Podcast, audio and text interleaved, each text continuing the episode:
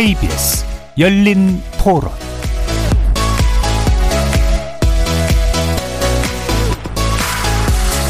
안녕하십니까. KBS 열린 토론 정준희입니다.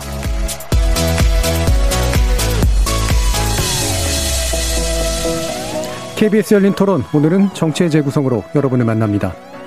총선 전 재산신고 누락 의혹을 받은 김홍걸 의원을 전격 제명 조치한 더불어민주당, 이스타항공 대량 해고 논란에 휩싸인 자당 소속 이상직 의원에 대한 조사에도 속도를 내고 있습니다. 이번 주 내로 조사를 마치고 징계 수위를 결정하겠다는 입장인데요. 한편 국민의힘 소속 의원들에 대한 비판도 커지고 있죠. 특히 피감기관에서 수천억 원대 수주 의혹을 받고 있는 박덕흠 의원, 논란이 확산되자 오늘 기자회견을 열고 이해 충돌이 없었음을 강조하면서 특혜가 있었다면 법의 심판을 감수하겠다고 정면 대응했습니다. 국민의힘도 관련 특위를 꾸린 상태여서 귀추가 주목되는데요. 정치의 재구성 논객들과 함께 여야 의원들에게 제기된 의혹 관련 쟁점들 살펴보고 이후 해결 방안 논의해보겠습니다. 이어지는 2부에선 정부여당이 추진 중인 공정경제 3법을 다뤄보겠습니다. 마침 문재인 대통령이 청년의 날 기념연설을 하면서 공정이라는 단어를 여러 차례 사용하기도 해서 지금 우리 사회에 요구되는 공정한 시장 환경을 어떻게 만들어갈지도 논의해보도록 하겠습니다. KBS 열린 토론은 여러분이 주인공입니다. 문자로 참여하실 분은 샵 9730으로 의견 남겨주십시오. 단문은 50원, 장문은 100원의 정보 이용료가 붙습니다. KBS 모바일 콩, 트위터 계정 KBS 오픈, 그리고 유튜브를 통해서도 무료로 참여하실 수 있습니다. 시민 논객 여러분의 날카로운 의견과 뜨거운 참여 기다리겠습니다. KBS 열린 토론 지금부터 출발합니다. 살아있습니다. 토론이 살아있습니다. 살아있는 토론, KBS 열린 토론. 토론은 라디오가 진짜입니다. 진짜 토론, KBS 열린 토론.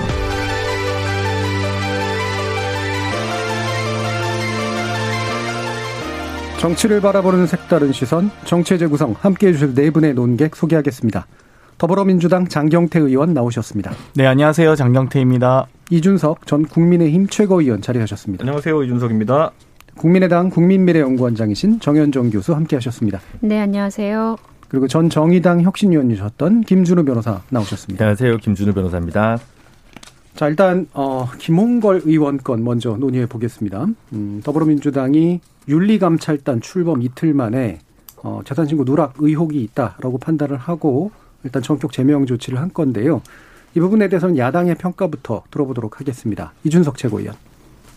예, 사실 김홍걸 의원이 이번에 전격적으로 제명된 것에 대해 가지고 뭐 사실 야당 입장에서는 좀 아리송한 부분이 있습니다. 예. 왜냐하면 김홍걸 의원에 대한 이 의혹이 어떤 의혹들이 제기되었는지는 알고 있지만은 비슷한 류의 사안들에 대해서 지금까지 민주당이 이렇게 전격적으로 일을 처리했었나, 뭐 한편으로는 좀 이례적이기 때문에 지적하지 않을 수 없는데.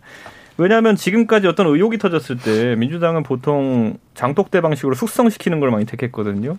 어쨌든 뭐 의혹이 제기되면은 본인의 해명을 듣겠다, 사실관계를 따져보자, 그다음에 검찰 조사를 가보자, 검찰 조사 가지고 재판을 받으면은 그때 판단하겠다, 이런 식으로 보통 대응했었는데 이번엔 뭐 선제명으로 나선 것이, 저는 지금 언론에 부각되었던 김홍걸 의원의 여러 가지 의혹 그 이상의 무언가를 민주당이 포착했다면 이해가 가겠지만은 그것이 아니라면 다소 좀 급진적이다. 왜냐하면 민주당이 지금 선거를 앞둔 상황도 아니고 소위 말하는 정당은 보통 이런 사안에 있어가지고 윤리위원회 등에서 그 어쨌든 제명 처분을 받는 당사자에게도 상당한 방어권을 보장하고 있거든요. 그런데 이번에 그런 부분이 전혀 없었다는 것도 상당히 이례적입니다. 그래서 저는 이번에 어쨌든 뭐 이제 그러면 이제 형평을 따질 수밖에 없는 것이, 김홍걸 의원과 이제 뭐 비교했을 때 저희가 봤을 땐 윤미향 의원이나 아니면은 소위 말하는 추국향, 추미애, 조국, 윤미향 사건 때 사실 국민적 의혹이 더 컸었고 그에 따른 어떤 처분을 기대했었는데,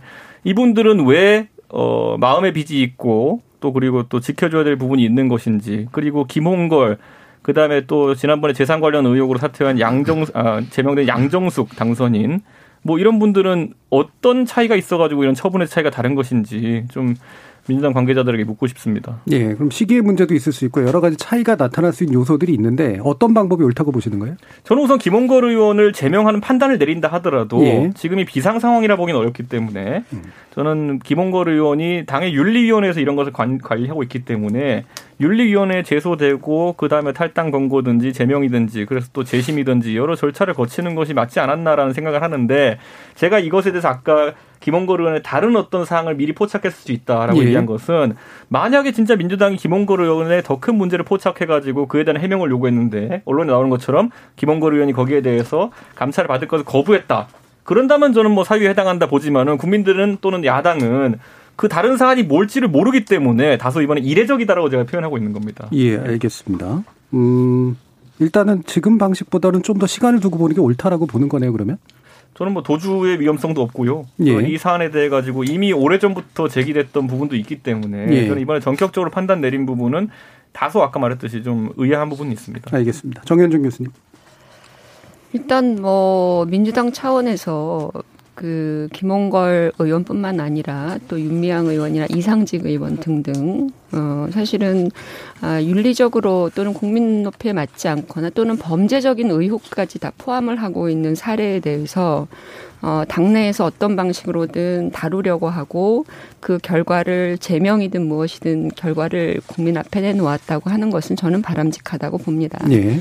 그리고 이제 그 민주당 같은 경우에 최근에 윤리감찰단이라고 실질적으로 이게 이제 조사 활동을 수행해야 되는 기구잖아요. 네. 그러니까 윤리적인 문제를 일으켰을 경우에 어떤 경로를 통해서 어떤 내용들을 윤리적으로 문제가 있었는지 김홍걸 의원권도 그래요. 제명이라고 하는 그런 결과를 얘기를 했지만 왜 거기에 이르렀는지라고 네. 하는 부분들 그리고 그것을 언제 인지되었는지 정당에서는 사실은 선거 때 이미 이제 이런 여지들이 있었던 거잖아요. 김홍걸 의원은 어찌됐건 제명이 됐지만 공직선거법 위반이라고 하는 그런 부분도 사실은 앞으로 좀 기다리고 있는 거라고 보여지는데 그러면 이런 민주당 내에서 문제의 소지가 있는 것들이 발견이 되면 그냥 결론적으로 제명만 시키고 끝날 것이 아니라 윤리감찰이라는 기구를 통해서 그 과정과 내용에 대해서 명명백백하게 밝히고 그 조사 결과를 국민한테 알리는 것이 바람직하고 또한 재발 방지 어떻게 할 건지 이런 부분들을 사실 윤리감찰단이 해야 되는 역할이라고 보여지거든요. 근데 안타깝게도 김홍걸 의원 건은 너무 결과가 빨리 나와버린 거죠. 그냥 제명이라고 하는. 그래서 몇몇 그 언론에서는 윤리감찰단의 조사를 받지도 못했다 김홍걸 의원이 이런 얘기도 나오고 있고 또 서로 받았다 안 받았다 이제 진실 게임을 하고 있는데 어찌됐건 윤리감찰단의 그런 역할 이런 부분들이 민주당이 이번에 작심한 바에는 공평하게 적용될 뿐만 아니라 정말 철저하게 조사하고 알리는 그리고 재발 방지 어떤 내용들을 국민 앞에 내놓는 이런 기구로까지 가야 한다라고 예. 보여지고요. 또 하나는 지금 윤미향 의원 건 잠깐 그 이준석 최고가 얘기를 했는데 시기적으로 또는 그 문제의 어떤 강도로 놓고 보면 윤미향 의원권이 좀 더 강한 거 아니겠습니까? 근데 이 부분에 대해서는 윤리감찰단의 어떤 활동 예정이라든지 또는 당 지도부의 입장이라든지 이런 것들이 충분히 나와 있지가 않아요. 김홍걸 의원도 비례대표 의원이고 윤미향 의원도 비례대표 의원이잖아요. 그러니까 그들 간의 어떤 차이라고 하는 직위상 차이도 존재하지 않는데 오히려 이미 그 범죄적인 의혹이 명확히 검찰에 기소가 된 내용들이 있는 윤미향 의원에 대해서는 왜 특별히 민주당에서는 어떤 대응도 하지 않았는가 이런 의혹을 제기할 수 있기 때문에 좀 공평하게 그런 부분들을 적용하는 것이 바람직하다. 그리고 또 한 가지는 국회의 문제가 좀 있는 것 같습니다. 예. 지금 당 차원에서는 비례대표 의원이든 지역구 의원이든 문제가 있으면 당에서 최고로 취할 수 있는 그런 조치는 제명? 이 정도거든요. 의원직 사퇴를 유도하기는 어려워요. 특히 비례대표 같은 경우에 스스로 탈당하지 않으면 안 되는 건데 그런 거는 있을 수가 없기 때문에 그래서 국회 윤리특위가 이번에도 또 작동하지 않았다는 거죠. 민주당 차원을 넘어서서. 특위가 작동해도 할 수 있는 방법이 없잖아요. 윤리특위 안에서는 네. 제명 그 국회의원 직위 박탈을 할 수 있는 그런 조항까지 갖고 있습니다. 그 관련해서는. 물론 국회 윤리특위가 그런 결론을 내지 않죠. 제19 감사하느라고. 그러나 징계 조치로서 가장 상급 조치는 그런 것도 있어요. 네. 그러니까 정말 김홍걸 의원이나 문제가 된다 그러면 당을 통해서 통해서가 아니라 국회 윤리특위를 통해서 예. 제대로 조사를 하고 결론을 내면 직위해제를 시킬 수도 있는 부분이거든요. 의원직 박탈까지도 갈 수 있는 부분이니까 그런 것들을 왜 국회에서 작동하지 않았는지 이런 것들을 좀 생각하게 됩니다. 알겠습니다. 자, 김준우 변호사님. 근데 그 윤미향 의원권이나 이런 거는 뭐 의혹이고 소명을 본인이 좀 했던 부분이 있는 거고 이거는 김홍걸 의원은 전에 양정숙 의원처럼 사실 재산신고 누락이 그냥 명명백백해서 예. 사실 뭐 그렇게 그닥 진실규명을 할 게 없어 보이거든요. 이제 거기에 마치 부합하는 것으로 제명이 너무 전격적이지 않았나라는 거는 저처럼 굉장히 보수적인 법률가는 이제 할 수 있는 얘기긴 한데 당 차원에서 보면 저는 그래서 언뜻 이준석 의원 말이 좀 이렇게 앞뒤가 안 맞는 것 같은 게 더불어시민당에서 양정숙 의원 즉각적으로 제명했잖아요. 그러니까 같은 수준의 것들을 똑같이 판단하고 있는 것 같거든요. 네. 오히려 이제 놀랬던 건 어쨌든 DJ의 셋째 아들이고 어떤 호남이나 뭐까지 여론 자기 지지층에서의 이반이나 이런 것들을 좀 가져올 수 있다는 정무적 판단 때문에 판단을 좀 늦추지 않을까라는 관측들이 좀 일반적이었던 거에 비해서 오히려 적시에 내면서 김홍걸 의원 본인은 조금 뭐 소명의 기회도 제대로 못 받았다고 지금 항변하고 있어서 좀 억울한 측면이 있을 수 있겠지만 네.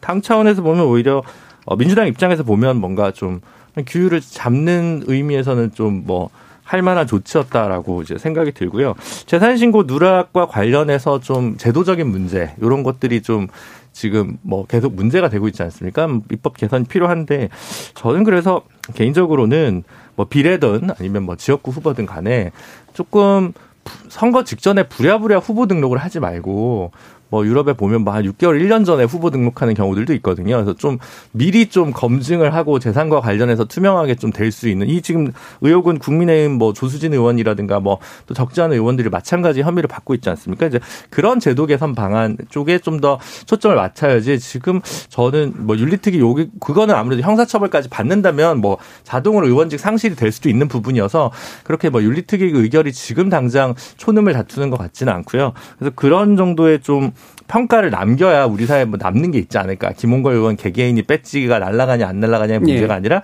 반복 가능성을 어떻게 재발 방지할 거냐. 이거에 좀 초점이 맞춰주면 좋지 않을까 싶습니다. 알겠습니다. 장경태 의원.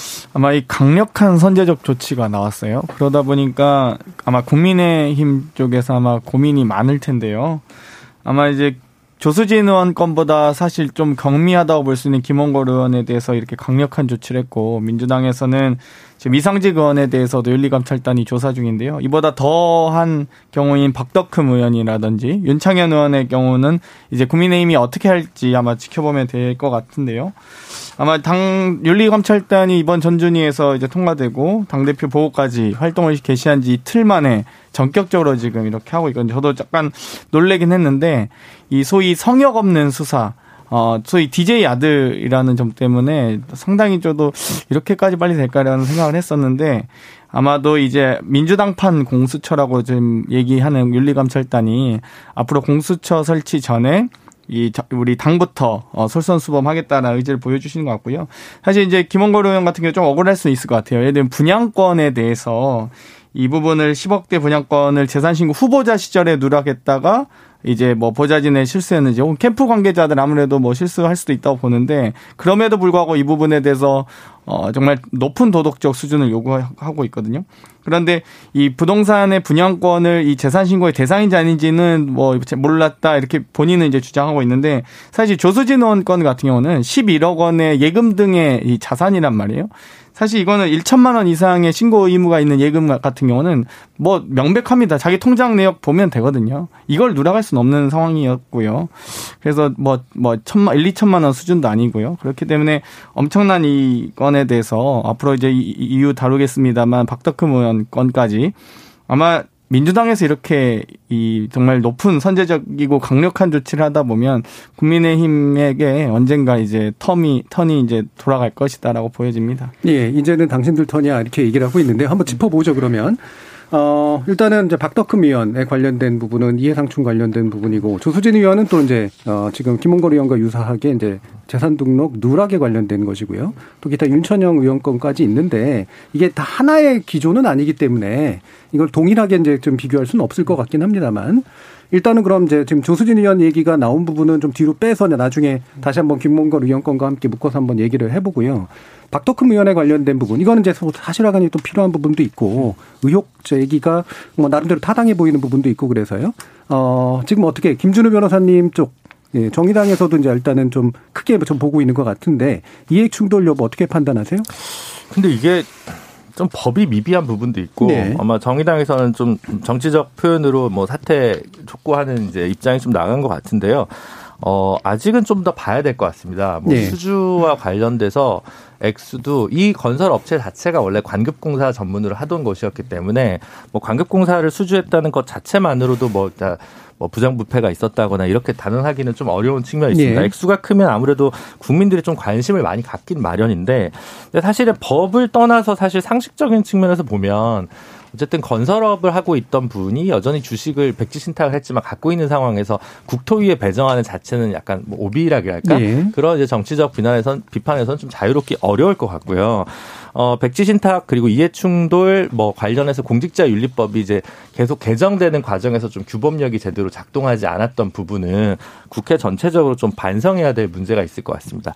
다만 지금 뭐 예를 들어 뭐 원활레저라는 그 배우자분이 아마 대표이사로 있는 회사와 관련해서는 외관법 위반, 뭐 이렇게 재무제표를 제대로 내지 않은 의혹들이 지금 또 제기가 되고 있고, 그와 관련해서 뭐 골프장 매각이라든가 어떻게 보면 수사가 다소 필요해 보일 수 있는 부분, 2천억이란 액수보다는 구체적으로 뭔가 좀 문제가 있었을 거거나 현재 진행 중인 사안들이 조금 있어 보이는 합리적 의구심이 좀 드는 측면이 있습니다. 그래서 예. 뭐 당장에 뭐 바로 이 의혹 제기만으로 뭐 사퇴해야 된다고라기보다는 박덕흠 의원이 오늘 또 해명 기자회견도 했는데, 제가 볼 때는 일단 뭐 어느 일부분은 해명이 됐고 일부분은 좀 아직 좀 깨름칙하게 좀 남아있는 것 같아서 이건 건을 조금 더 추이를 봐야 될 것 같고요. 어느 정도의 잘못을 저질렀는지, 그리고 입법에 좀 우리 사회에 불빈 없었는지 같이 두 개를 균형 있게 보면서 좀 봐야 될 것 같습니다. 예, 이 부분 사실은 의혹 제기만으로 문제가 확정되는 건 당연히 아니어야 되는 거는 뭐 모든 건에서 다 마찬가지인 것 같고요. 다만 이제 국토부라고 하는 이해충돌의 사유가 상당히 명백한 거를 스스로가 왜 했어야 되느냐라는 부분에 대해서는 합리적인 어떤 문제 제기는 할 수 있는데, 네, 맞습니다. 실제로 그래서 이제 법 미비 문제도 좀 있는 거고, 이게 뭐 사전에 방지되어 있는 것도 아니니까요. 네. 그래서 이 부분을 또 여당에서는 이제 상당히 강하게 이제 사퇴 요구를 하고 있는데, 그 근거가 뭔가요? 저는 전문성과 특혜는 좀 구분돼야 된다고 보는데요. 예. 예를 들면 뭐 당연히 법조인이 법사위 갈 수 있고 의사가 복지위 갈 수 있겠죠. 그런데 건설사 사주가 이 해당 건설업과 관계되어 있는 이 국토위에서 6년간이나 간사라면서 이 해당 관급공사를 수천억에 걸쳐서 수주받았다면 분명히 의혹이 있을 수밖에 없다. 정말 뭐 공정하게 경쟁 입찰을 했을 수도 있습니다만 대부분 다 국토부 산하 기관이나 타 지자체 서울시에서 대부분 400에서 한 700억 원 이상의 관급공사를 수주하고 있거든요. 근데 특히 저희가 주목하고 있는 건 STS라는 공법. 정말 이 박덕흠 의원의 회사만 가지고 있는 이 특허 기술에 대해서 제한 경쟁 입찰을 공고를 올려요. 이런 과정에서는 당연히 그냥 한 특정 업체 밀어주기밖에 될 수 없는 상황이 있습니다. 그렇기 때문에 여기에 대해서 이제 뭐 철저하게 수사를 받으셔야 될 것 같고요. 6개의 이 뭐 형과 부인, 아들 기업들이 있는데요. 이 기업들이 거의 수주하는 과정에서도 약간의 의혹들이 있습니다. 그렇기 때문에 이 부분에 대해서 뭐 저도 뭐 지금 당장 뭐 어떤 본인이 사퇴하거나 징계를 원하기보다는 검찰 수사를 잘 받으셔서 이 부분에 대해서 명명백백히 밝혀갔으면 좋겠다, 이렇게 생각하고요. 그동안 이 뭐 백지신탁 같은 경우도 130억이나 되는 주식을 뭐 백지신탁 했다고 하지만 한 푼도 안 팔리고 혹은 매각을 하더라도 부인이나 형 회사에 가족 일가의 회사에 영원에 매각한다든지, 사실 이건 매각도 아니라고 보여지는데 어찌되었건 이런 부분에 대해서 뭐 사실 의혹들이 많이 있습니다. 그렇기 때문에 이 부분에 대해서 하나씩 저희도 점검해 나가고 있습니다. 그럼 장경태 의원 말씀 들어보면 지금 사퇴해라라고 하는 건 정치적 레토릭에 좀 가까운 측면들이 좀 있네요. 뭐 사퇴하지 말고요. 검찰 수사를 받으셔야죠. 예. 정현정 교수님. 그 민주당이 그 장경태 의원처럼 이야기할 그럴 그 자격이 있는가라고 질문을 던져보고 싶어요. 장경태 의원처럼 이야기한다는 건 뭔가요? 그러니까 뭐 박덕흠 의원 뭐 이해충돌을 굉장히 크게 얘기를 해서 예. 뭐 정치적인 책임을 져라, 사퇴를 해라, 또 조사를 받아라, 뭐 여러 가지. 그리고 이해충돌 방지법이라는 걸 제정한다고 또 오늘 민주당에서 얘기가 나왔어요. 근데 이게 지금 2015년부터 논의가 된 거잖아요. 원래 김영란법이라고 하는 거 여러분들 잘 알고 계시겠지만 예. 그 김영란법의 가장 중요한 법 취지의 내용이 바로 이해충돌 조항이었거든요. 근데 그때 어떻게 했습니까? 민주당도 다 20대 국회 다 있지 않았습니까? 근데 의원들이 어찌됐건 서로 이 부분에 대해서 논의하기로 해놓고 논의조차 하지 않는 이런 모습들을 보였어요. 그러니까 국회의원들은 어찌됐건 민주당도 이해충돌 방지와 관련되어지는 특히 국회의원들의 이해충돌 방지 여부, 예. 아, 예컨대 뭐 서관 상임위에 들어간다든지 뭐 이런 부분들을 스스로 방지하거나 또는 법으로 제재하기 위한 제도적 장치에 대해서는 상당히 소극적이었다는 것이죠. 그리고 논의조차 지금 하지도 않고 있는 상황이고. 네, 과거에 소극적이었으니까 지금 얘기할 자격이 없다는 약간 다른 문제 같은데. 아니요. 민주당이 계속 해왔던 거 아닙니까? 민주당 스스로가 의원들도 이 부분에 예. 대해서 논의를 했었어야 되는 부분이고. 근데 민주당이 최근에 그걸 또 제정을 한다고 제안을 하고 있어요. 예. 이해충돌 방지법을 제정하겠다고. 근데 이미 그것은 발의된 바가 있고 논의를 했었어야 되는데 그거에 대해서는 어쨌든 논의를 하고 있지 않다가 지금 박덕흠 의원 건이 불거지면서 이와 관련되는 이해충돌 방지법을 제정하겠다라고 들고 나오는 것 자체의 모순이라는 것이죠. 그러니까 그게 제가 자꾸 지적을 하는 이유가 과거에 그런 걸 소극적으로 했기 때문에 비판받을 이유는 충분히 있을 것 같은데 그렇기 때문에 지금 이걸 하겠다라고 나서는 것을 비판해서는 안 되지 않나요? 아니죠. 그러니까 왜 그것은 과거에 하지 않았느냐. 과거에 할 소지가 있었고 해야 됐었는데 예. 그것을 그때는 방치해두었다가 왜 이제 와서 그것을 하는 것인가에 대한 부분이고요. 그러면 그때와 지금이 뭐가 달라졌는가라고 하는 질문을 할 수가 있을 것이고 예. 물론 사회자께서 말씀하신 것처럼 지금이라도 그 부분에 대해서 각성해서 제정을 할 수 있다면 좋겠는데 예. 저는 그 결과를 그렇게 낙관적으로 보지 않습니다. 그냥 논의하다 끝나버릴 가능성이 그러니까 정치적 높아요. 수사일 가능성이 높다. 그렇습니다. 예. 그래서 그럴 여지가 이미 과거에부터 우리가 발견한 징표들이 있으니까 예. 제가 볼 때는 민주당이 좀 더 책임성을 갖는다 그러면 이 부분에 대한 내용들을 이번에 반드시 그 예. 법을 통과시키기 위한 나름대로의 의지적인 행동 결과를 보여준다면 예. 사회자께서 말씀하시는 그런 부분들을 제가 인정할 수 있을 것 같아요. 그런데 그렇지 않고 정치적 수사로 끝날 가능성이 높다라고 하는 게 지금 저는 상당히 우려가 되는 부분이고요. 예. 박덕흠 의원 건은 그렇게 봅니다. 그러니까 결과적으로 범죄적 사실은 검찰이 수사를 해서 밝혀야겠죠. 뭐 청탁을 했다거나 또는 중간에 어떤 그 계약 을 성사시켜줬다거나 이런 어떤 부정행위가 있었다면 근데 이해충돌과 관련되어서는 실제로 박덕흠 의원에게 우리가 강제하거나 예를 들어서 그것에 대한 문제를 뭔가 이렇게 판단을 내릴 수 있는 예. 그런 명확한 규칙 조항이 없어요. 지금 현재로. 예. 그렇기 때문에 박덕흠 의원 스스로가 이거 잘못됐습니다. 사과합니다. 그리고 저는 상임위원회를 사보임했습니다. 뭐 이 정도에서 그냥 끝나버릴 수 있는 게 현재 우리의 상태라고 하는 점이에요. 예. 그래서 이런 부분들은 이해충돌 방지와 관련되는 부분들은 저는 어찌됐건 박덕흠 의원을 공격하고 이런 문제를 떠나서 예. 반드시 민주당이 이번에는 통과를 시켜라. 예. 그와 관련되는 법을. 알겠습니다. 예.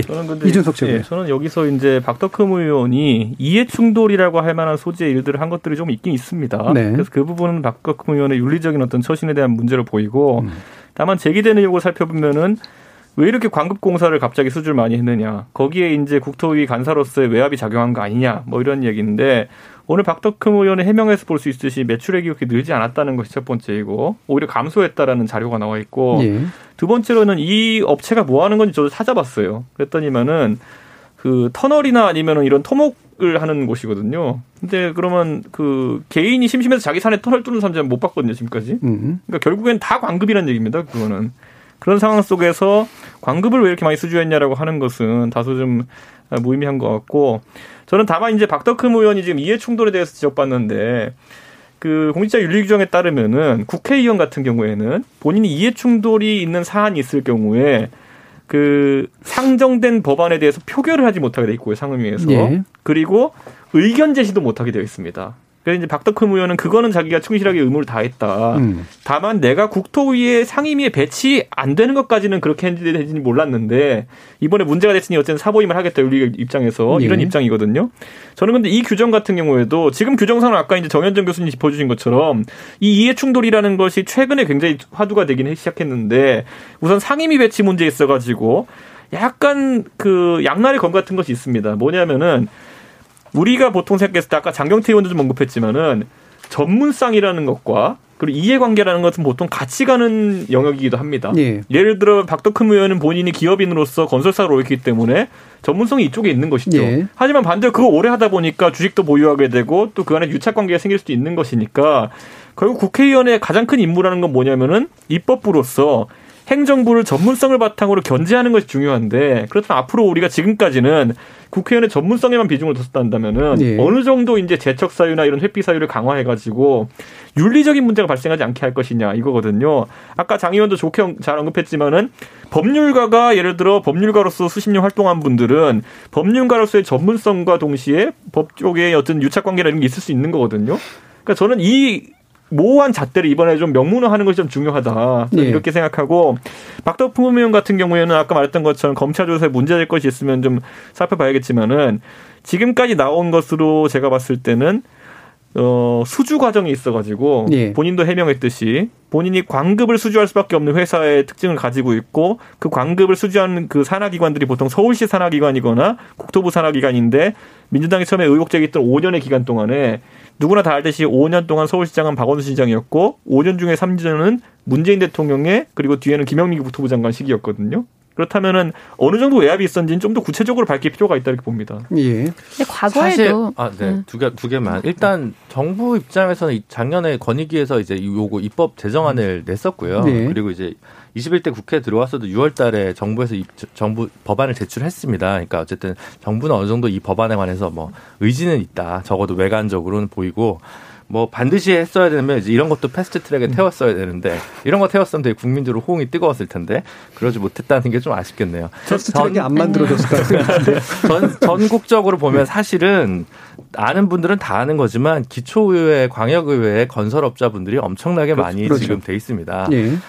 이 여러 가지 그 어떤 토목 뭐 어떤 그런 뭐라고 할까요? 토호랄까요? 그런 것들 양산하고 재벌들이 있는. 다 건축회사인데. 네, 그런 문제들이 좀 있어서. 하지만 넓게 보면 예를 들어 뭐 정몽준 의원 같은 경우는 전에 뭐 다 보건복지위 가거나 뭐 외통위 가거나 이런 식으로 해서 백지신탁도 안 하고 직무 관련성을 알아서 회피를 했거든요. 큰 정치인 국익을 위해서 공사하려면 스스로 회피하는 미덕이 있어야 되는데 이렇게 나서서 간사까지 한다. 예. 이거는 사실은 좀 약간 예. 적절하지 않은 것 같아요. 제가 한 가지만 김 변호사한테. 자, 그럼 이준석 의원 하나만 더 할게요. 짧게만 조작하시고. 예. 그러니까 결국 뭐냐면 저도 김준우 변호사 의견에 약간 동의하는 것은 결국 이 논란이 생기지 않게 회피나 재척의 사유를 강화할 필요가 있다. 특히 상임위 보임에 대해서도 아까 정몽준 대표 언급을 하셨지만은 본인이 피해가지 않는다면 지금 같은 경우에는 예. 백지신탁만으로 의무가 회피되는 것처럼 되어 있어요. 그런데 우리가 백지신탁의 이번에 맹점을 살펴보면은 박덕흠 의원의 회사처럼 비상장 주식이고 실제 유통이 되지 않는 네. 주식인 경우에 실제 백지신탁을 해도 팔지도 못하고 사실 사는 사람은 그게 박덕흠 의원 없는 회사가 무슨 의미겠습니까 거기서 비상장 회사인데 그렇기 때문에 이런 점이 있어가지고 만약에 백지신탁을 강제하는 것이 아니라 그 사유가 해소되지 않으면은 해당 상임위에 아예 참여하지 못하도록 하는 그런 네. 어떤 판단을 아예 강제한다든지 이게 중요한 것이지 네. 지금 상황에서는 박덕흠 의원이 해명한 대로 나는 시킨 대로 했다라는 해명이 가능하기 때문에 앞으로 이런 문제가 계속 모호하게 불거질 거로 보입니다. 이해 충돌 문제가 사실 제도화시키면 좋은데 그렇게 말씀하신 대로 규정하기가 참 어려운 부분들이 있어요. 정현진 교수님. 그러니까 그 직무 관련성뿐만 아니라 그와 관련되는 뭐 여러 가지 포괄성, 네. 그 국회의원의 업무 활동의 포괄성 문제가 당연히 걸림돌이 될 수밖에 네. 없죠. 그래서 이것은 제가 볼 때는 법으로 정의를 내리기에는 상당히 어려움이 있을지도 모르겠다는 생각이 예. 드는데요.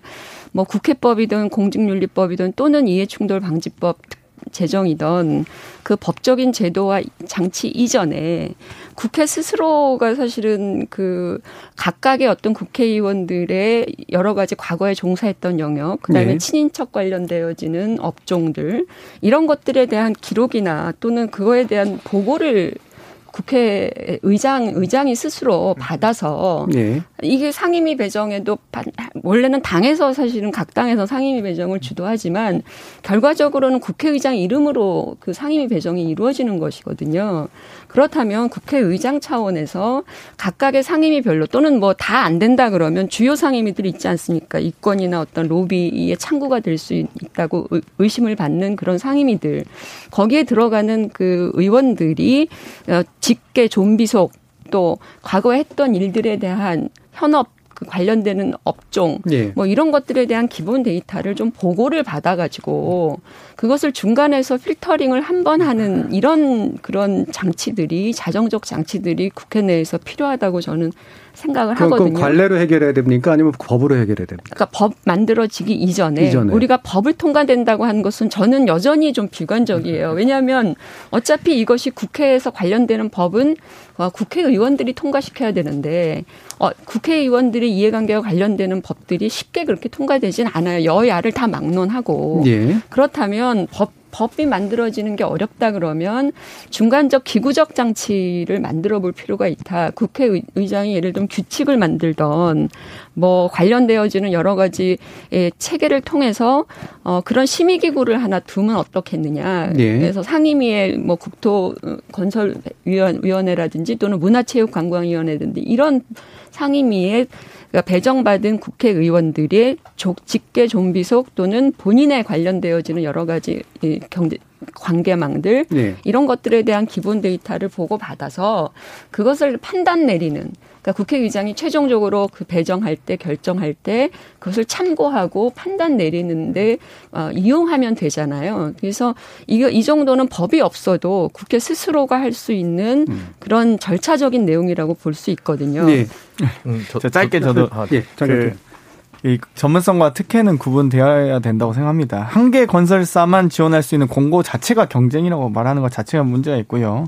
어찌되었건 이 담당자와의 유착 여부. 저는 만약에 뭐 국토부 장관이 김현미 장관이었고 박원순 시장이 서울시장일 때 했다라고 한다면 아니 강원랜드는 그러면 최문순 강원도지사 민주당 아닙니까? 예를 들면 강원랜드 불법 채용도 물론 이제 해당 피감 기간은 다르긴 하지만 어쨌든 그런 논리로는 저희가 설명이 안 된다고 보고요.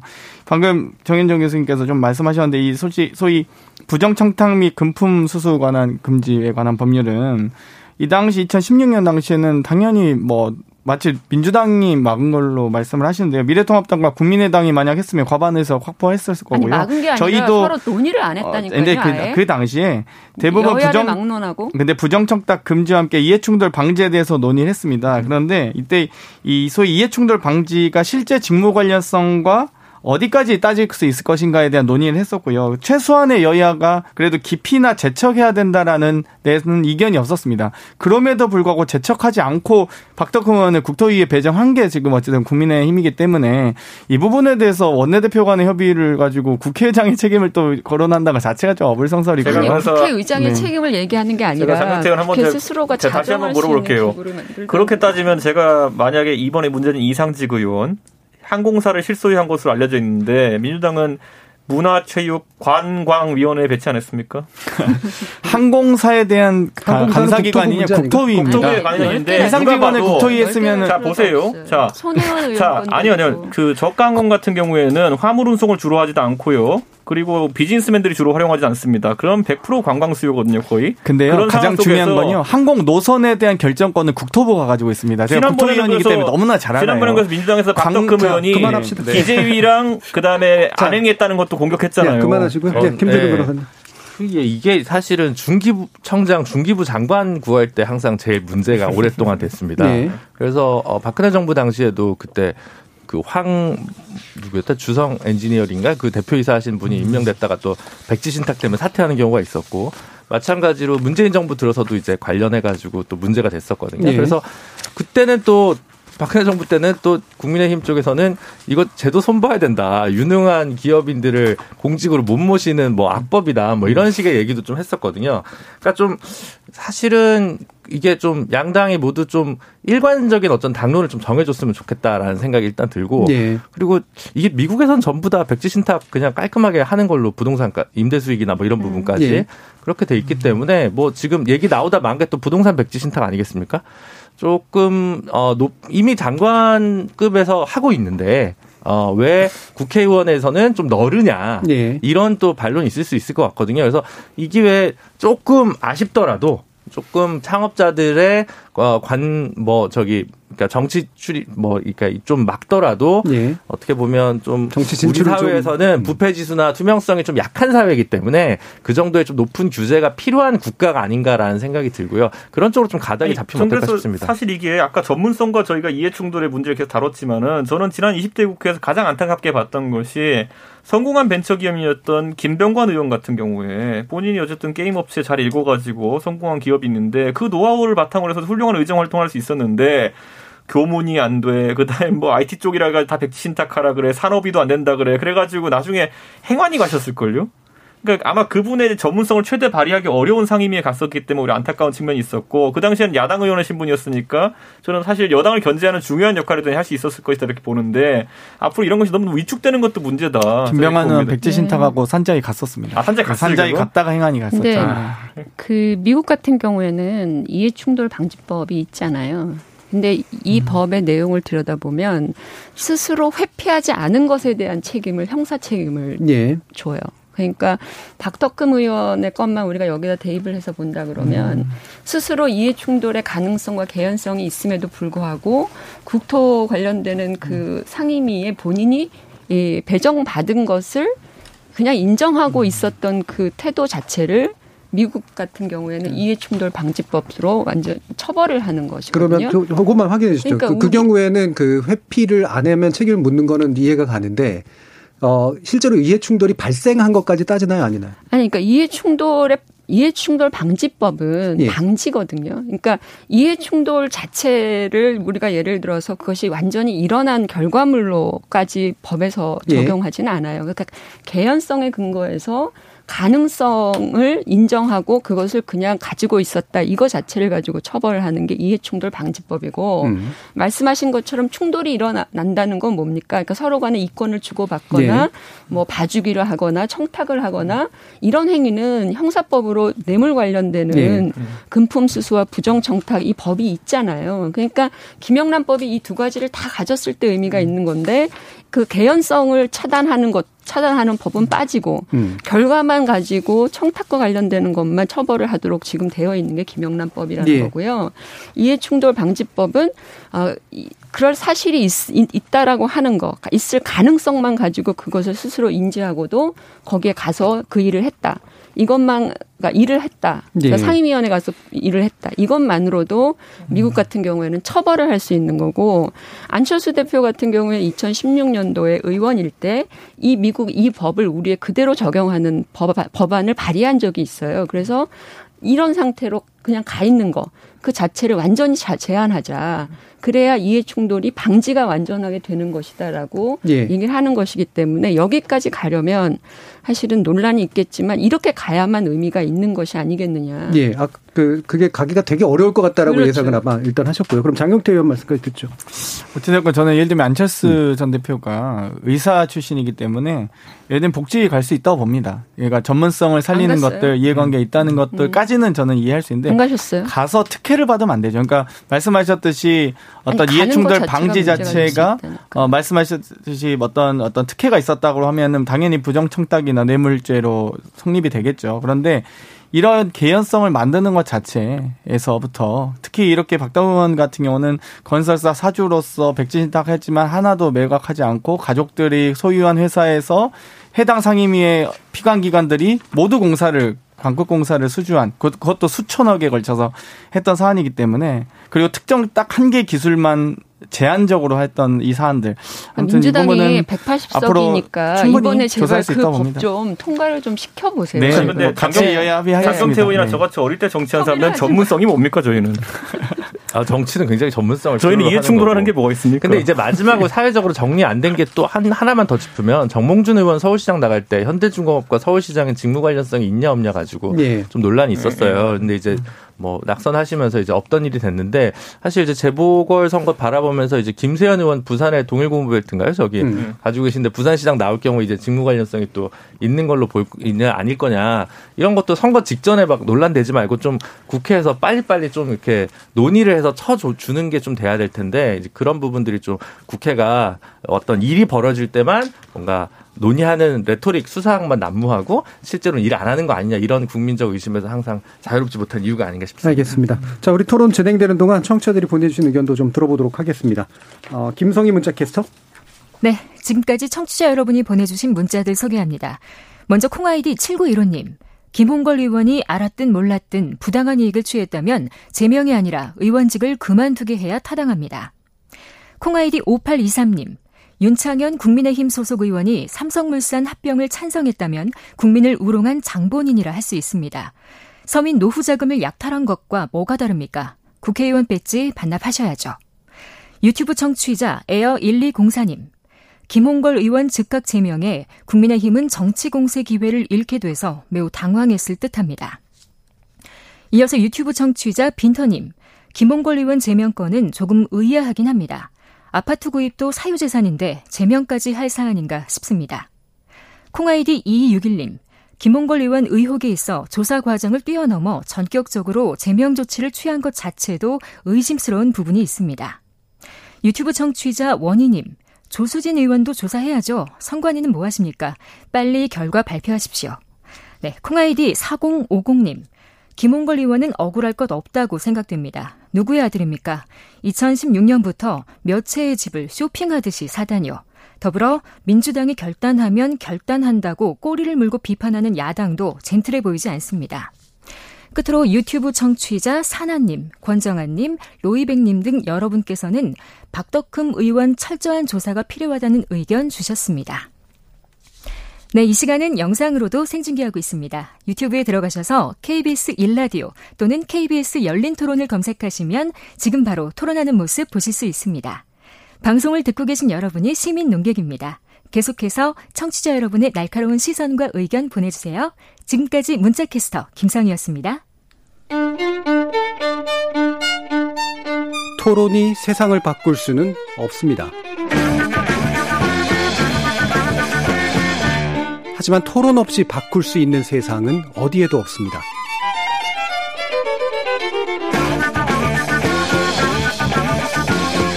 세상의 선한 변화를 갈망하는 당신. 정답이 아니라 질문의 힘을 믿는 당신. 우리 KBS 열린 토론에서 만납시다.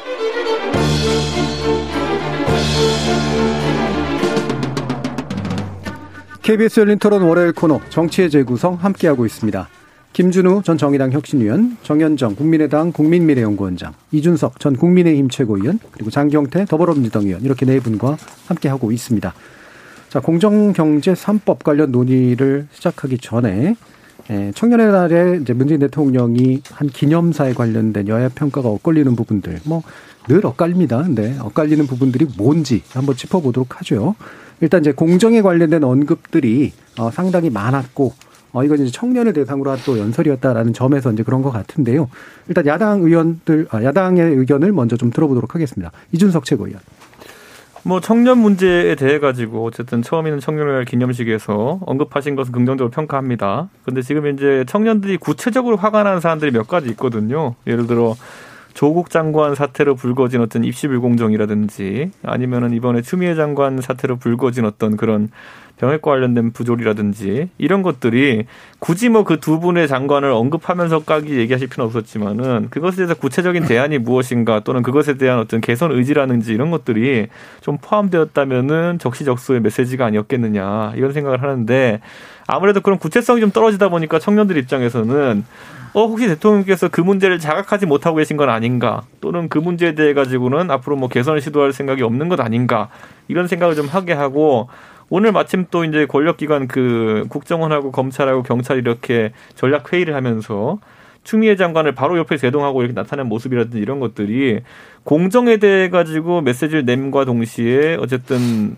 또 다른 잘못된 시그널 주는 거 아니냐 이런 우려가 좀 있습니다. 그래서 저는 대통령께서 이제 뭐 선언적인 말씀으로서 청년의 날 하신 말씀은 다 공감할 테고요, 사람들이. 다만 이제 좀 구체성을 띠는 어떤 그런 정책들이 나왔으면 좋겠다. 이 정도 지적을 야당에서 하고 싶습니다. 알겠습니다. 정현정 교수님. 뭐 대통령 문재인 대통령의 취임 일성도 공정이었고 또 청년의 날 행사에서도 공정을 뭐 30번 이상 언급하신 것은 뭐 대통령으로서는 일관된 그런 활동인데, 근데 과연 문 대통령이 집권하는 과정에서 불거졌던 또는 우리 사회를 굉장히 그 떠들썩하게 만들었었던 그리고 청년들을 분노하게 만들었었던 그런 이슈들의 출원지가 어디였는가라는 거죠. 결국은 대통령의 그 주위에서 조국 전 장관이라든지 추미애 현 장관 문제 이런 것들이 다 불거진 거 아니겠습니까? 그러면 뭐 등잔밑이 어두운 것일까요? 이런 생각을 하게 되는 것이죠. 그러니까 주변에서 또는 그 집권층에 있는 그런 사람들의 문제들, 특히 아들, 자식 문제, 교육 불공정성 문제 또는 병역 관련되는 문제 이런 것까지 지금 계속해서 퍼지고 있는 상황에서 대통령께서 그 청년을 향해서 공정 얘기하는 것이 과연 청년의 마음을 울렸을까 이런 생각이 들어요. 그 부분이 먼저 좀 해소되고 그런 일이 발생되지 않았으면 더 좋았겠죠. 그러면 대통령께서 말씀하시는 그 공정의 가치가 청년들에게 더 많은 반향을 불러일으켰을 거라고 생각됩니다. 그러나 조국 전 장관 사태와 추미애 현 장관의 문제를 다 안고 고스란히 안고 있는 상황에서 대통령의 그 공정에 대한 많은 언급은 상당히 공허했고 그리고 실체를 느낄 수 없는 것이었다 이렇게 보고 있습니다. 네, 김준우 변호사님. 이제 저는 연설문은 뭐 나무랄 데 없는데 네. 맥락이 결국 어떻게 받아들여지느냐 이제 뭐 야당에서는 조금 더 비판적으로 보겠죠. 지금 뭐 그래서 무엇을 하고 있냐라는 거고 지지하는 문재인 정부를 지지하는 청년층에서도 그럼 그 다음에 뭔가 이제는 좀 이번 정기국회 때는 청년 세대에 관한 문제, 공정에 관한 문제, 뭐 혹은 또 투명성에 관한 문제에 관해서 뭔가 좀 느낄 수 있는, 체감할 수 있는 어떤 정책이나 입법이나 뭐 예산이나 이런 걸 좀 기대하겠죠. 그런 부분들을 빼놓고 얘기하면 그냥 청년의 날이 있었고 BTS가 왔다. 이렇게만 좀 정리될 것 같거든요. 그러니까 이게 하나의 이벤트가 아니라 그 이후로 좀 지속될 수 있는, 그래서 말하자면 공허하다는 비판이 충분히 저는 성립 가능하다고 생각하거든요. 근데 그걸 채울 수 있는 시간이 없다고 생각하진 않습니다. 근데 그 시간이 많이 남아있는 것 같진 않아서 그 점을 특히 뭐 20, 30대 지지층이 자꾸 무슨 일이 있을 때마다 사실 좀 출렁이고 있는 것도 부인할 수 없는 사실이라고 한다면 그 점에 대해서 좀 각별하게 인식하고 있는 만큼 실천해 주셨으면 좋겠다라는 바람입니다. 네, 장경태 의원. 아무래도 공정이 시대적 화두인 것만은 분명한 것 같습니다. 그러니까 2010년에 저희가 이 마이클 샌들 교수의 정의란 무엇인가가 정말 많은 사람들이 읽었던 책 중에 하나였는데요. 이 전환의 시대를 좀 맞이하고 있는 것 같아요. 과거와 어떻게 단절할 것인지. 예를 들면 이 정규직과 비정규직 사이의 차별을 해소하는 것이 한편에서는 또 마치 기회의 문을 닫는 것처럼 여겨진다든지 여러 가지 이 공정이라는 것이 우리 사회에 어떻게 정착할 것인지에 대한 고민이 좀 있는 것 같고요. 뭐 예를 들면 직장 내 괴롭힘 금지라든지 채용, 교육, 병역, 스포츠계의 폭력 근절까지 다양한 노력들을 강화하겠다 말씀하셨고 또 특히 이제 공공기관 채용 실태에 대한 전수조사와 앞으로 공공기관의 채용 비리만큼은 앞으로 근절해 나가겠다. 이게 아마 시작인 것 같습니다. 그래서 이 정말 과거에는 공정이었으나 지금은 공정이 아니거나 과거의 불공정이 혹은 현재의 공정이 될 수 있는 여러 가지 사회적 방향과 다양성들이 많아졌기 때문에 이 부분에 대해서 우리 사회가 전체가 관심을 갖고 고민하게 됐다는 점은 좀 의미 있는 것 같습니다. 예. 자, 그러면 사실은 이제 공정이라고 하는 개념이 정의라는 개념하고도 다르고 그다음에 맥락에 어떤 맥락에서 쓰냐에 따라서 공정 개념이 구체적으로 또 달라지는 그런 측면들이 있어서 제가 관련 연구를 해왔기 때문에 또 말씀드리는 거긴 합니다만 어떤 조건에서의 어떤 공정이냐라는 문제를 좀 구체화시킬 필요가 좀 있거든요.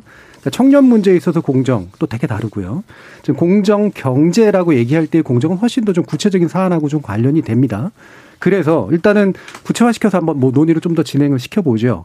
지금 공정거래법, 그다음에 상법, 금융그룹 감독법 등 이른바 이제 공정경제 3법을 진행하겠다라고 지금 얘기가 되고 있는 그런 거고요. 이게 경제민주화 논의하고도 또 연결이 돼 있습니다. 그래서 이와 같은 사안들을 일단 이준석 최고께서는 국민의힘 입장에서 어떻게 보고 계신지 한번 들어보죠. 3법 중에서도 공정거래법에 대한 어쨌든 김종인 비대위원장의 어쨌든 의지는 확고합니다. 네. 그렇기 때문에 왜냐하면 저희는 이제 사실 과거 낙수경제론에서 이미 새누리당을 거치면서 저희는 절제된 자본주의라는 당론을 사실 채택한 것이고 그 이면에 이제 경제민주화가 역할을 하는 것이기 때문에 저는 이 부분에 대해서는 당내에 물론 이견들은 존재할 겁니다. 예. 하지만 그 부분은 크게 무리 없이 이제 동의를 한다 이렇게 보시면 될 것 같고 다만 이제 공정이라는 측면에서 아까 이제 진행자께서 언급하셨던 것처럼 기준의 모호함이 지금까지 많은 그 소요를 야기했다 이런 예. 판단이 있고요. 저는 이번에 한 가지 일례로 이 청년들이 생각하는 아주 미시적인 관점의 공정, 예를 들어 이번에 순경공채 시험에서 네. 여러 가지 불공정한 시험 관리가 있었다라는 것 때문에 젊은 세대가 분노하고 있는 것도 있거든요. 이런 것들은 관계기관에서 더 세심함을 가지면 해결될 문제다. 하지만 이제 정부는 거시적인 관점에서 살펴야 될 공정들도 있고 예. 이 공정이 우리가 이렇게 얘기하잖아요. 보통 우리가 어떤 젠더 정책을 편 데 있어가지고 젠더 감수성이라는 것이 모든 정책에 녹아들어 있어야 된다라고 예. 하는 것처럼 공정성이라는 것이 모든 것에 녹아들어 있어야 되는데 예를 들어 젊은 세대는 이런 게 있어요. 지금 코로나 위기 때문에 야기될 수 있는 불공정. 이건 정부의 책임은 아닐 겁니다. 하지만 이런 거. 지금 예를 들어 학교 수업이 제대로 진행되지 않는 상황에서 예를 들어 학력 저하가 만약 일어난다면 결과적으로 예. 그의 피해는 우리 사회가 어떻게 부담해야 되는 것이냐. 아니면 입시에 있어가지고 수능 시험에 있어가지고 코로나 때문에 제대로 학습하지 못한 사람들이 있는 불이익 피해 같은 거는 어떻게 보상하느냐. 이런 것들을 정부가 미리 고민하고 있느냐. 이런 것들은 결과적으로 어떤 것이 나온다 하더라도 젊은 세대가 아, 정부가 우리 세심하게 배려하고 있구나라는 인상을 줄 수가 있는 것이거든요. 예. 다만 지금 그런 논의가 부족한 거에 대해서 젊은 세대가 뭐 정부를 비판하기보다는 굉장히 지금 혼란스러워합니다. 예. 예를 들어 계속 나오지만은 수능은 어떻게 진행되는 것인지 아니면 대학 입시는 어떻게 진행되는 것인지 예. 대학 입시에서 예를 들어 지금 사실 새내기라고 하지만 새내기 활동을 제대로 못한 사람들이 내년에 신입생들과 어떤 관계를 가지고 경쟁해야 되는지 예. 뭐 이런 것들 같은 것들을 정부에서 좀 선제적으로 연구하는 모습을 보인다면 저는 공정의 문제에 있어가지고 차후에 좀 위기가 덜할 것이다 이렇게 예. 봅니다. 그 예. 부분을 좀 거시적인 관점에서 공정 다뤄달라 이렇게 말씀드리고 예. 싶습니다. 뭐 중요한 얘기인데 얘기가 다시 좀 커져서 다시 좀 줄여볼게요. 예. 그러니까 내부에서는 뭐 이거는 국민의힘도 충분히 동의하는 부분이다. 다만 일부 이견은 있을 수 있다라고 넘어가셨는데 제가 볼 때 이견이 작지는 않은 것 같거든요. 원내대표가 나서서 예. 예, 덩어리로는 클 수 있겠지만은 우선 예. 그 김종인 비대위원장의 이거는 사실 의지가 확고하고 예. 김종인 비대위원장의 리더십을 아직까지 흔들면 안 된다라는 당내 중론이 있습니다. 예. 그렇기 때문에 이 부분에 있어서 그리고 저희가 이 길을 안 가봤던 길이 아니라 소위 과거 2012년에 아까 말했던 절제된 자본주의 그러면서 경제민주화 개념을 도입해서 정강정책에 박았기 때문에 이번에도 개정하면서 또 박았잖아요. 그렇기 때문에 이 부분은 정강정책에 반하겠다는 의지를 밝히는 사람이 아닌 이상 반대 동력이 뭐 관성에 따라 있을 수는 있겠지만은 예. 최종적으로 반대하기는 좀 어려운 부분이 있을 것이다 이렇게 봅니다. 왜냐하면 이제 국민의힘 같은 경우에는 이제 물론 그 경제민주화에 대해 정강정책상으로는 지금 내놓은 상태이긴 하지만. 사실 이제 금융에 관련된 부분에서도 튀어나오고 있듯이 뭔가 이렇게 그 기업의 자유라든가 이런 식의 부분들 또한 되게 중시하고 있기 때문에 그 논의로 인해서 사실은 섞여버리면서 약간의 이견들이 작지만은 않게 됐을 것 같은 그런 약간 생각이 좀 있어서요. 뒤에서 좀 더 얘기해 보고요. 장경태 의원은 이와 같은 부분 어떻게 보세요? 저희는 지난달 25일 이미 공정경제 3법을 국무회의에서 의결한 바 있습니다. 예. 그래서 너무나 대단히 환영하고요. 일단 상법, 공정거래법 뭐 개정안과 금융그룹감독법 제정안인데요. 상법 같은 경우는 정말 이 일감 몰아주기나 이런 대주주의 횡포를 막는 다중대표 소송제를 도입한다든지 감사위원을 분리 선임하고 대주주 의결권 3% 제한 등을 개정하는 안이고요. 공정거래법 같은 경우는 공정이 고발 없이 검찰이 기소할 수 없다는 전속고발제가 있습니다. 그렇죠. 공정위의 좀 독점적 권한인데요. 이 부분을 폐지한 것. 그리고 금융그룹감독법 같은 경우는 금융사 자산총액 5조 원 이상의 금융그룹을 금융그룹으로 지정해서 일정한 규제를 하는 이번 이 법 같은 경우는 재정법인데 사실 이 시장에게 정말 이 절제된 자본주의라고 표현하셨듯이 이준석 씨가 얘기하셨듯이 어쨌든 이 절제된 자본주의를 실현하는 시장의 건전성을 강화하는 그러니까 건강한 시장을 지향하는 것이 더불어민주당의 또 이념이기 때문에 이 부분에 대해서 공정경제 3법을 만약 정말 국민의힘에서 전향적으로 협의를 할 수 있다면 너무나 뭐 감사할 일입니다. 따름이 예. 지금 이제 국민의힘에서 지금 나오고 있는 이런 경제민주화 논의가 충분히 더불어민주당과 함께 논의할 정도의 중첩성이 있다고 보세요? 충분히 전향적으로 이렇게 공정경제 3법에 대해서 통과시켜야 된다라고 말씀하신 걸 액면가 그대로 믿자면 예. 저희는 충분히 논의가 가능하다고 생각합니다. 재벌에 대해 실질적인 규제를 성공시켰던 사람은 김종인 비대위원장이고 예. 그렇기 때문에 재벌의 실제대로 김종인 비대위원장의 언행에 굉장히 집중을 하고 있고 저는 다만 이제 박용만 회장도 이번에 좀 불쾌한 기색을 드러낸 가운데 결국 재계에서의 오히려 이제 반발이 클 텐데 이 부분은 오히려 여야 공조할 수 있는 사안이 아닌가 싶습니다. 예, 재계에서 반발을 그 내부에 있는 의원들이 또 어떻게 받을 것인가의 문제도 지켜봐야 될 문제인 것 같습니다. 정현정 교수님. 그러니까 김종인 비대위원장이 과거에 어떤 일을 했는가 보다도 이분이 최근에 그 민주당의 비대위원장을 하셨잖아요. 그때도 네. 사실은 이와 비슷한 그때는 경제민주화와 공정 관련된 공정한 시장 건강한 자본주의 이런 개념들을 그때도 말씀을 하셨어요. 네. 그래서 민주당의 정강 정책도 그분에 따라 좀 그때 많이 바뀌었던 걸로 저는 기억을 하거든요. 그렇다면 지금 국민의힘과 민주당 쪽에서 많은 부분 그 관련되는 경제 관련되는 공정거래 관련되어지는 거기서 수렴을 하고 있다고 봐요. 네. 수렴을 해왔는데 실제로 이게 이제 이번 법에서 어떤 방식으로 그 수렴의 결과가 나오느냐 통과가 될 수 있느냐 없느냐 이런 문제가 핵심일 것 같고 당내 문제는 저는 충격이 상대적으로 크지 않을 거라고 봅니다. 왜냐하면 아까 이준석 최고 얘기했지만 이와 관련되는 지금 제안된 법이 새로운 것은 아니에요. 그 김종인 위원장이 주도하고 있는 그 분야가 과거 그 박근혜 대통령 그때도 사실은 경제민주화 관련되는 내용들이 여기에 많이 녹아 있는 거거든요. 그래서 이미 이 국민의힘은 이와 관련되는 법들에 대한 훈련과 인지가 되어 있는 상태이기 때문에 크게 제가 볼 때는 당내에서 반발이 있을 가능성은 없고 다만 이것이 이제 국민의힘이 어느 정도 또는 김종인 비대위원장이 나름대로의 주도력을 확보하기 위해서는 이게 실제로 실제화하는 것이 중요한 것일 거라고 생각이 되거든요. 네. 그 실제화가 이번에 될 거냐 거기에 따라서 저는 그 평가가 엇갈릴 수 있다고 봅니다. 네. 자 김준우 변호사님. 이거 사실. 대단한 법이 아니에요, 그냥. 예, 자본주의의 천병인 미국에서 다 하는 내용을 주요한 걸로 하고 있기 때문에 전혀 오히려 경총이나 이런 데서 이걸 반시장적 입법이다 이렇게 얘기하는 거는 미국의 어떤 현대사를 그냥 다 무시하는 발언이라고 저는 보여지고요. 그래서 아까 우리 장경태 의원 말씀하셨듯이 시장의 어떤 역기능이 날 수 있는 부분을 제어하기 위해서 반드시 필수적으로 필요한 수준의 그냥 정말 필수적인 최소한의 어떤 미니멈이라는 생각이 들고요. 그리고 공정거래위원회 전속고발권 폐지하면 이제 검찰의 기능이 더 강화되는 거 아니야? 이제 이런 우려 정도가 있을 수 있는데 사실은 지자체에서도 별도로 좀 예를 들어 가맹점이나 하도급 관련해서는 좀 어느 정도 권한을 좀 줘야 될 거고요. 이것도 사실은 조금 기억을 떠올려 보시면 박근혜 정부 마지막에 공정거래위원장했던 정재찬 위원장이 자기 직원들 다 주요 대기업에 재취업 시키면서 이제 하면서 구속되는 일이 있었지 않습니까? 그래서 공정거래위원회가 그동안 좀 적당히 좀 봐주기를 일관하면서 자신들의 자리를 좀 보존했었던 그런 어떤 역사적 맥락에 대한 평가들도 또 같이 있는 거기 때문에 전속고발권 자체가 사실 또 한국에만 이상하게 있는 제도라서 이것도 분명히 좀 바꿔야 될 부분이라고 생각하고요. 이런 거를 빨리 좀 여야가 진도를 좀 나가야 국민들한테 국회가 좀 신뢰를 회복할 수 있지 않을까 이렇게 생각합니다. 예. 근데 19대 이제 20대 국회에서도 추진됐으나 무산됐었단 말이에요. 그 배경은 뭐였다고 생각하세요?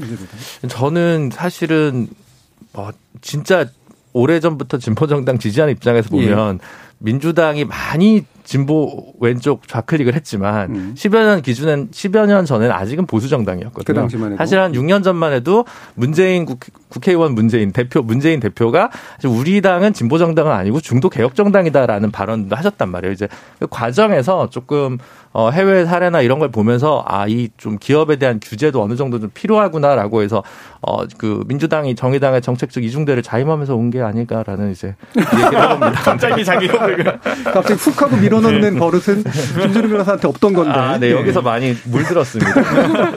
자, 그러면 실제로 장경태 의원이 보시기에 지금 이제 김준우 변호사 말씀 들어보면 19대 20대 국회 때까지만 해도 그 당시 집권당이나 그 당시 야당이었던 민주당만 해도 여전히 보수적 견해들에 좀 기본적으로 좀 치중돼 있었다라고 보시는 측면들이 있는 것 같거든요. 마찬가지라고 보세요? 아무래도 이제 19대 20대 국회 같은 경우는 민주당도 야당이기 때문에요. 소위 이제 보수 거대 보수 정당에게 끌려가는, 그러니까 예를 들면 19대 국회 때만 해도 이미 사실상 과반을 넘었던 18대 때는 뭐 거의 180석의 보수 정당이었고요. 그리고 19대만 해도 과반을 넘었던 정당에게 사실상 저희도 어찌되고 끌려갈 수밖에 없는 상황이었고, 20대에 가서 뭐 조금 뭐 비슷해졌다고는 합니다만 어찌되고 또 제3당의 출현과 또 거기서의 캐스팅 보트의 역할들이 민주당의 어떤 정당적인 색깔을 색채를 드러내기엔 좀 많이 좀 부족한 점이 있었다 이렇게 보여지고요. 상대적으로 17대 때 열린우리당보다는 조금 개혁적인 경향성은 좀 퇴조하긴 했죠. 그럼에도 불구하고 어찌되었건 이런 어떤 공정경제 3법 같은 정책들을 지속적으로 저희도 제안하고 추진하기 위해서 노력해왔고요. 이번에 21대 국회에 들어왔으니 또 특히나 김종인 비대위원장께서 또 이렇게 또 전향적으로 고민을 하고 계신다는 얘기가 들리니까 좀 기대가 크기도 합니다. 건전한 건강한 시장을 만드는 건 건강한 기업을 만드는 거기도 하고요. 저희가 아무리 이 비대해진다고 해서 기업이 비대해진다고 좋은 게 아니거든요. 비만 기업을 방지하는 것도 건강한 시장에서 매우 좋기 때문에 이 부분에 대해서는 뭐 국민의당도 이견은 없을 거라고 생각합니다. 국민의힘이 이번에 세게 이 부분을 드라이브를 건다고 해서 또 민주당이 괜히 또 동조하지 않거나 또는 각을 세우는 이런 일은 없을 거라고 보여지고요. 지금 일단 국무회의에 통과가 됐잖아요. 네. 예. 근데 저희가 국무회의 통과는 법안. 네. 저희는 이제 그런데 이 미국도 보면요, 결국에는 민주당과 공화당이 경제 정책에서 많은 이견을 갖고 있는 것 같지만 역사적인 이유 때문에 반독점에 대해 가지고는 유례 없이 둘 다 강한 입장을 가지고 있습니다. 그런 것처럼 지금 우리나라도 보면 재벌 규제라든지 아니면 이런 부분에 대해서는 갈수록 이제 의견이 좀 좁혀질 것이다 이렇게 보고, 다만 이제 미국 같은 이제 나라에서 항상 세율 문제라든지 이런 것이 경제 정책의 화두가 되는 것처럼 우리도 그런 부분에 있어서는 아직까지 민주당과 그 국민의힘 간의 차이는 좀 큽니다. 민주당 같은 경우에는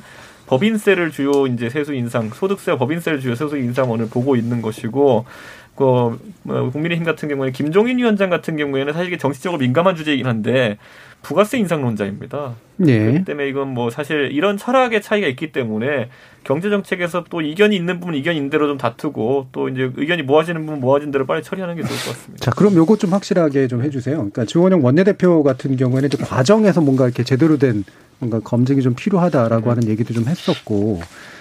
지금 한무경 의원 같은 경우에는 이게 기업에 대한 규제라고 생각한다라면서 이제 좀 약간 또 반대편에 있는 그런 이야기를 했단 말이에요. 이게 어느 정도 정리가 될 거라고 지금 보시는 거긴 한데. 저희 정책위에서 이미 이제 김종인 위원장 지시로 예. 사실 이것에 대한 해석 자료를 만들고 있는 것이거든요. 그걸 바탕으로 해가지고 당연히 뭐 그 독소 조항들을 검토하겠다는 한 의견이나 아니면은 주호영 대표의 발언도 당연히 감안해야죠. 네. 왜냐하면 민주당이 지금까지 뭐 기업 활성화한다고 해놓고는 이상한 독소조항 넣는 경우가 없었던 건 아닙니다. 그렇기 때문에 그런 것들을 야당 입장에서는 견제할 수밖에 없는 것이고, 다만 이제 아까 그랬어요. 공정거래법에 대해서는 크게 이견이 없을 것이다라고 네. 얘기했던 것이, 공정거래법은 말 그대로 공정의 문제이지 이거는 기업 활동의 위축에 관한 부분은 아닐 수 있거든요. 그러니까 오히려 상법이나 이런 것들이 더 문제일 수 있기 때문에 저는 뭐 이 부분은 뭐 세 가지 다 원한대로 통과된다는 보장은 못 하겠으나 네. 큰 틀에서는 우선 논의할 수 있다 이런 입장인 것 같습니다. 네. 약간 저 짧게만 갑자기 공정거래법만 얘기하셔서 조금 약간 불안해지는데, 공정거래법이 네. 가장 쉬운 법이잖아요. 사실 그렇죠. 공정위의 전속고발권만 폐지하는 그렇죠. 거기 때문에 네. 상대적으로 단순합니다. 사실 네. 상법과 금융거래감독법이 공정거래 3법의 핵심이죠. 공정경제 3법에 그렇기 때문에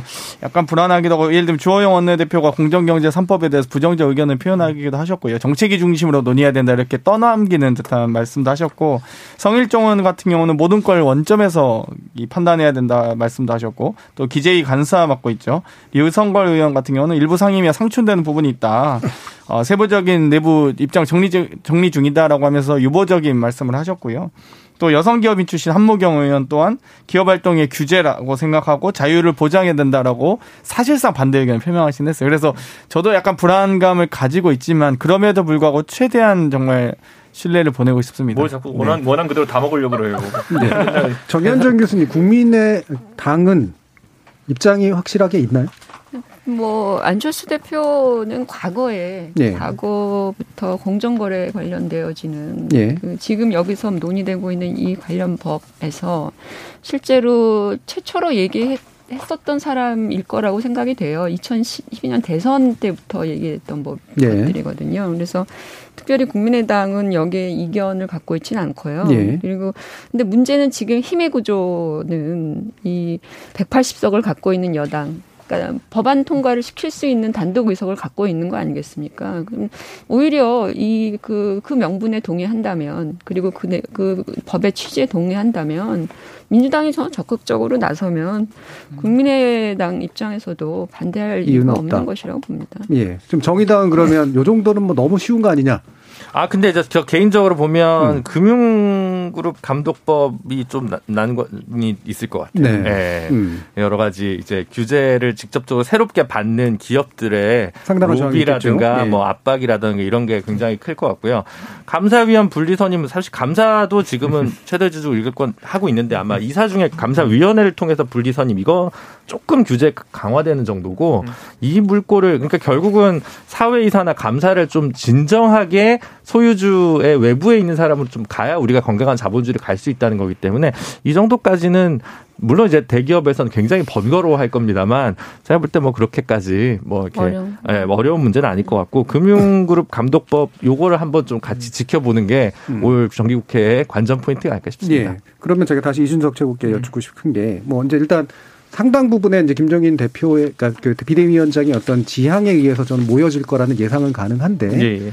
이렇게 이제 재계가 뭔가 이제 개별 로비가 들어온다거나 일부 의원들의 어떤 약간의 반대론이라든가 이런 것들이 혹시 생겨날 때 보통 당에서는 어떤 방식으로 이거를 제압하거나 처리할 것 같으세요? 사실 김종인 비대위원장이 아직까지 정책적인 면에서 예. 강하게 추진했던 반 이번에 비대위원장 등은 없습니다. 하지만 어쨌든 정강정책을 먼저 개정한 이유가 이럴 때 대비하는 것이고 정강정책의 원칙에 입각해서 정당은 판단을 해야 됩니다. 만약에 이번에 이 세 법에 대해 가지고 정강정책과 합치하지 않은 판단을 내리려면은 국민의힘 먼저 정강정책을 개정해야겠죠. 그게 아니면 반헌법적인 발상이거든요. 국가로 치면은. 그렇기 때문에 저는 김종인 위원장의 가장 큰 무기는 그거다. 저는 이렇게 봅니다. 자, 그럼 이제 정현정 교수님하고 장경태 의원께 1분씩 여쭐 텐데 앞으로 이제 국감이랑 이제 정기국회 이제 사실 국감 일정이 핵심이잖아요. 그럼 이 안에서 이런 식의 논의가 잘 돼서 통과가 될 거라고 전망을 하시는지. 국정감사는 어차피 이제 피감기관들에 네. 대한 전반적인 조사이기 때문에 게다가 시간이 굉장히 짧아요. 3주밖에 안 되기 때문에 네. 이런 중요한 법적인 내용들에 대해서 뭔가 숙의하고 토론할 수 있는 그런 시간이 물리적으로는 상당히 부족하다. 네. 이미 했었어야 된다. 이전부터.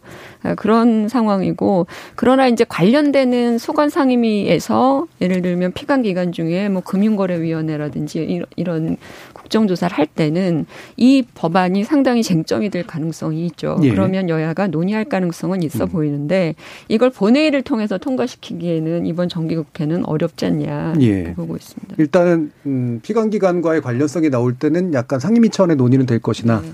본회의를 통해서 통과시키기는 이번 국회에서는 어려울 것 같다. 그러니까 이번 정기국회에서는 예. 뭐 사실 이제 정치에 어찌되건 생물이니까요. 원내대표 간의 이견이 없으시면 뭐 원포인트로 저는 가능할 수도 있다고 보고요. 한편으로는 또 아무래도 이제 국감도 지금 어찌되건 하루 정도 뭐 줄여질 수도 있을 것 같은데 시간이 좀 촉박하다 보니까 법안 소위부터 해서 상임위까지 다 가동할 수 있을지는 조금 뭐 고민은 있습니다만 어찌되건 그 또한 이 두 당의 원내대표의 의지에 좀 달려있다라고 보여집니다. 원내대표 의지에 따라서 상당 부분 달라질 수 있다? 뭐 속도를 바로 빠르게 낼 수 있겠죠. 진도를 좀 뽑을 수 있겠죠. 네. 그러니까 지금 이제 그러면 지금 이제 정현정 교수님께서 얘기해 주신 바로는 본회의 통과까지는 어려울 것 같은데, 근데 그것도 원포인트로 할 수 네. 있다는 얘기를 하는 건데. 근데 그게 논의가 돼야지. 조영 원내대표께서 의지만 있으시면 사실. 아니, 그 의지라고 하는 게 관련되는 법안에 대한 구체적인 서로 간에 좀 이렇게 궁합을 맞춰봐야 되는 거 아니에요? 근데 그걸 안 하고 무조건 원포인트만 하자고 하겠냐고. 김종인 비대위원장께서 내는 안에 대해서 민주당이 반대할 이유가 그러니까 없을 것 같은데. 김준호 변호사 얘기하는 이런 부분들이 이쪽에서 쟁점화될 가능성이 있어요. 맨날 다 가지려는 생각 좀 버리고 의지가 없으면 의지를 좀 주기 위한 모델을 해봐요. 왜냐하면 금융그룹법은 20대 국회에서 처음 발의가 됐었죠. 입법협정 형태로는. 그러니까 이제 그게 조금 더 시간이 걸릴 수 있을 거라는 거 보는 거고요. 나머지는 아마 19대 뭐 이때도 계속 나왔던 얘기이기 때문에 오래된 단골 메뉴들은 올해 정기국회에 통과되지 않을까 이렇게 보여집니다. 자, KBS 열린 토론 올해 코너 정체제 구성 이것으로 마무리하겠습니다.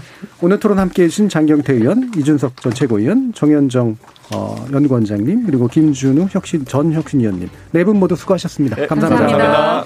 저는 내일 저녁 7시 20분에 다시 찾아뵙겠습니다. 지금까지 KBS 열린 토론 정준이었습니다.